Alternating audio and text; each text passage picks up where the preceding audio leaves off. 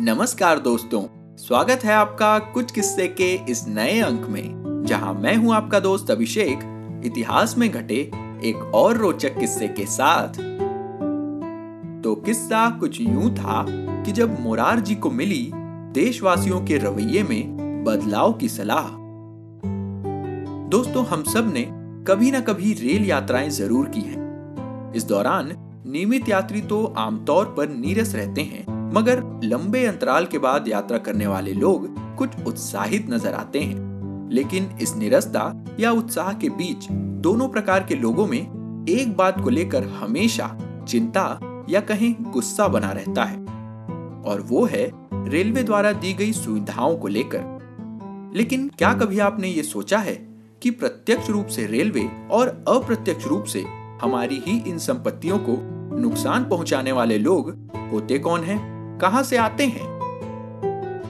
ये हमारे ही बीच से आते हैं। ट्रेन के टॉयलेट से चोरी होने वाले मग्गे, टोटियाँ और शीशों की बात तो आप छोड़ ही दीजिए।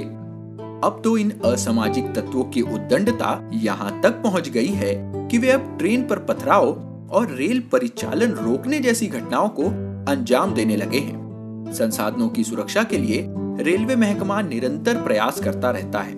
मगर लोग हैं कि बदलने का नाम ही नहीं लेते।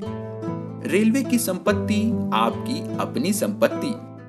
सरीखे कितने ही स्लोगन्स हम और आप सुनते या पढ़ते रहते हैं। इन सब के बावजूद जब ये नकारात्मक घटनाएँ नहीं रुकती हैं तो हमारे मन में एक ही विचार आता है कि इस आधुनिक दौर में भी सुविधाओं या तकनीक को बदलने के बजाय लोगों का रवैया बदलने की ज़्यादा ज़रूरत है। आज का ये किस्सा इसी बात को रेखांकित करता है। दोस्तों पूरी दुनिया में जापान की छवि एक ऐसे देश के रूप में है जो भौगोलिक रूप से बहुत छोटा किंतु तकनीक के मामले में बहुत प्रभावशाली है।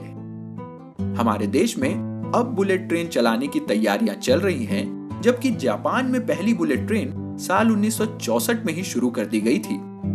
इसी जापान के दौरे पर गए भारत के एक दिग्गज नेता ने जब वहाँ के राजनेताओं से कहा कि क्या भारत में भी ऐसी तेज ट्रेन चलाने के लिए पटरियाँ बिछाई जा सकती हैं? तब जापानी राजनेता ने कहा कि तेज ट्रेन के लिए पटरियाँ नहीं, आपके देश को ही बदलना पड़ेगा। दोस्तों, किस्सा सन उन्नीस सौ सड़सठ का है। तब मोरारजी देसाई भारत के उद्योग मंत्री थे। उन्हें उस साल पता चला कि जापान की सरकार भारत की सरकार से कुछ नाराज़ है। इसकी वजह सिर्फ़ इतनी है कि भारत अपनी व्यापार संबंधी नीतियों में जापान को तवज्जो नहीं दे रहा है। जब श्री देसाई को ऐसे संकेत मिले तो उन्होंने तय किया कि जापान के साथ संबंध सुधारे जाएँगे। उधर जापान की ओर से भी मोरारजी को आमंत्रण मिला कि वे आए और जापानी सरकार और उद्योगपतियों से मिले। साल उन्नीस सौ सड़सठ के अंत में मुरारजी जापान यात्रा पर गए। वहाँ आधिकारिक कार्यक्रम के अलावा जापानी सरकार की ओर से उनके स्वागत में देश भ्रमण का कार्यक्रम रखा गया। उन्हें विभिन्न ऐतिहासिक जगहों पर ले जाया गया और आधुनिकतम तेज ट्रेन संचालन प्रणाली की भी जानकारी दी गई। इस पर श्री देसाई स्वाभाविक रूप से कह बैठे कि भारत भी तेज ट्रेनों को अपने यहाँ चलाना चाहता है, किंतु इसके लिए संभवतः पटरियों का नेटवर्क कमज़ोर है। उनका यह संशय सुनते ही उनके समकक्ष राजनेता ने उनसे कहा, मिस्टर देसाई पटरियाँ उतना बड़ा प्रश्न नहीं है। प्रश्न है देशवासियों का रवैया। आपको पहले अपने देश के लोगों का रवैया बदलना पड़ेगा। दोस्तों, भारतीय राजनीतिज्ञों के साथ विदेशों में हुए ऐसे ही वाक्यों के किस्से हम आप तक पहुंचाते रहेंगे, लेकिन आज का किस्सा बस यहीं तक। अगर आपको ये और हमारे पिछले किस्से पसंद आ रहे हैं तो इसे अपने यारों दोस्तों के साथ ज़रूर शेयर करें। अपनी प्रतिक्रियाएँ हमें कमेंट्स के ज़रिए बताएँ।